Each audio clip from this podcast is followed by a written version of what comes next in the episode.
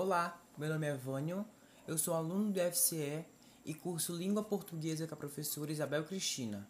Nesse podcast vou falar principalmente sobre o romance Memórias Póstumas de Brás Cubas, escrito por Machado de Assis. Machado de Assis era mestiço e nascido em uma família pobre. Ele se tornou um grande escritor brasileiro, considerado por muitos críticos, estudiosos, escritores e leitores um dos maiores, se não o maior nome da literatura brasileira. Escreveu em praticamente todos os gêneros literários e é considerado o introdutor do realismo no Brasil. Entre as outras de suas obras se destacam Dom Casmurro, O Alienista, Quincas Borba e Esaú e Jacó. Agora, vamos voltar a falar sobre sua principal obra e tema nesse podcast. Memórias Póstumas de Brás Cubas foi publicada em 1881.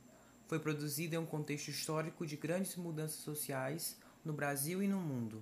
A Revolução Francesa e a Revolução Industrial trouxeram durante o século XVIII e XIX a ascensão da burguesia e um forte êxodo rural, construindo cidades cada vez maiores e tecnológicas. No Brasil, a cidade do Rio de Janeiro passou por intensa modernização após a chegada da família real em 1808 e a independência do país em 1822. Cada vez mais populosa, a cidade encheu-se de comerciantes, burocratas, funcionários públicos e outros diversos tipos sociais, que passaram a figurar nas obras de Machado de Assis.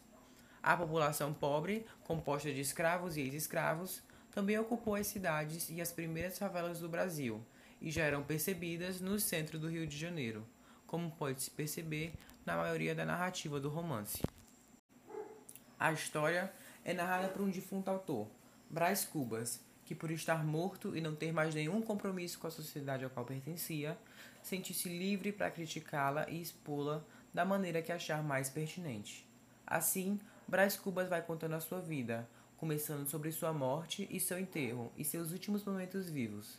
A narração é mesclada com a característica marcante de Machado de Assis, que consiste num desvio momentâneo do assunto sobre o qual se está falando para inserir comentários. Devido a isso, nesse início não há nenhuma ordem convencional dos capítulos, já que a história é narrada de forma como o narrador prefere, desobedecendo qualquer linearidade. Já adolescente, de início estimulado pelo pai e sofrendo influência do tio João, envolve-se com Marcela, uma prostituta com a qual ele mesmo nos conta ter gasto 11 contos de réis.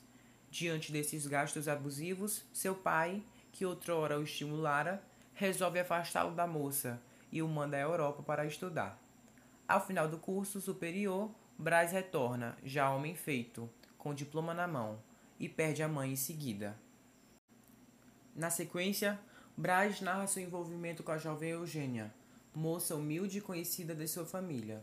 Entretanto, visto que seu pai almejava que ele fosse político, imagina um casamento para o filho com Virgília, filha do conselheiro Dutra, que devido à sua influência política poderia ajudá-lo a ascender. Além disso, argumenta sobre a necessidade de continuar o ilustre nome da família, não se casando com qualquer uma. Assim, convencido pelo pai, dispõe-se a obter o amor de Virgília em troca de fama e prestígio apesar de ter se encantado pela beleza da humilde Eugênia.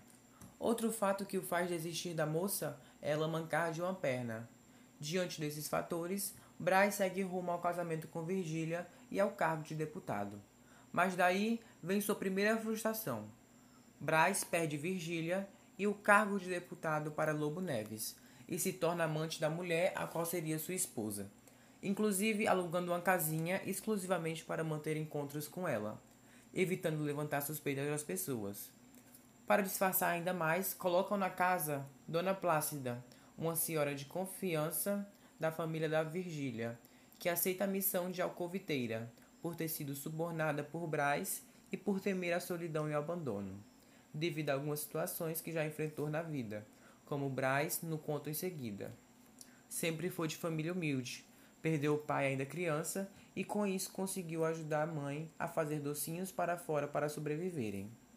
Ainda bem jovem, casou-se com um alfaiate, que morreu de tuberculose, deixando-lhe em condição de miséria, com uma filha e tendo também a mãe idosa para sustentar. Não se envolve com mais ninguém, dedicando-se arduamente ao trabalho, Adoeceu, envelheceu, a mãe faleceu e a filha fugiu com um homem desconhecido, ficando Dona Plácida completamente sozinha até conhecer e cair nas graças da família de Virgília, para quem passou a costurar e agora a cobertar o adultério de Virgília.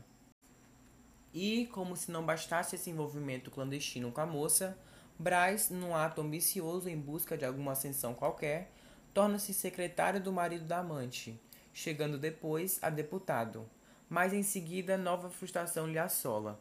Engravida Virgília, mas o filho morre antes mesmo de nascer, o que, somado a uma carta anônima enviada ao marido traído, põe fim à relação entre os amantes.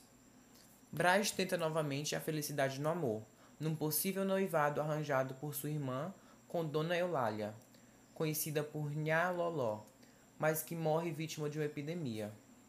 Posteriormente, o defunto autor fala sobre seu amigo de infância, Quincas Borba, destacando sua filosofia do humanitismo, em que o mais forte, rico e esperto impera sobre os demais.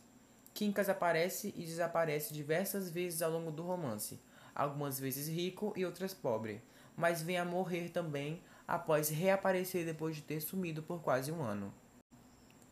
No meio tempo entre a morte de Quincas e a de Braz, este último tem a ideia de fazer um emplasto contra a hipocondria, buscando finalmente obter a supremacia almejada por toda a sua vida, deixando para trás os fracassos que o acompanharam até então. Todavia, este acaba sendo mais um projeto fracassado, seu último fracasso, aliás, já que morreu de pneumonia antes de registrar seu invento. Ao seu enterro compareceram pouquíssimas pessoas, entre elas Virgília. Então, para distrair-se do tédio que sentia após a morte, o defunto torna-se autor e nos narra sua história. O romance é narrado em primeira pessoa, onde apresenta um narrador observador. Em diversos momentos, Machado optou pelo recurso da interlocução, onde ela fala diretamente com o leitor da obra. O tempo pode ser dividido em cronológico e psicológico. O primeiro é desenvolvido pela ocorrência dos fatos na vida de Brás Cubas, ou seja, de maneira linear. Já o segundo pertence às memórias e às divagações do autor durante seu relato.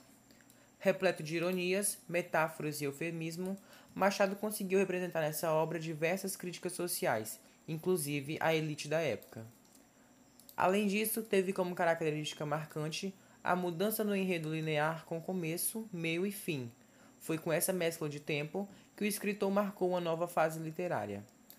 Assim que tenha sido inovador nesse aspecto, devemos salientar que a obra termina com um capítulo em que Brás Cubas resume tudo o que foi negativo na sua vida.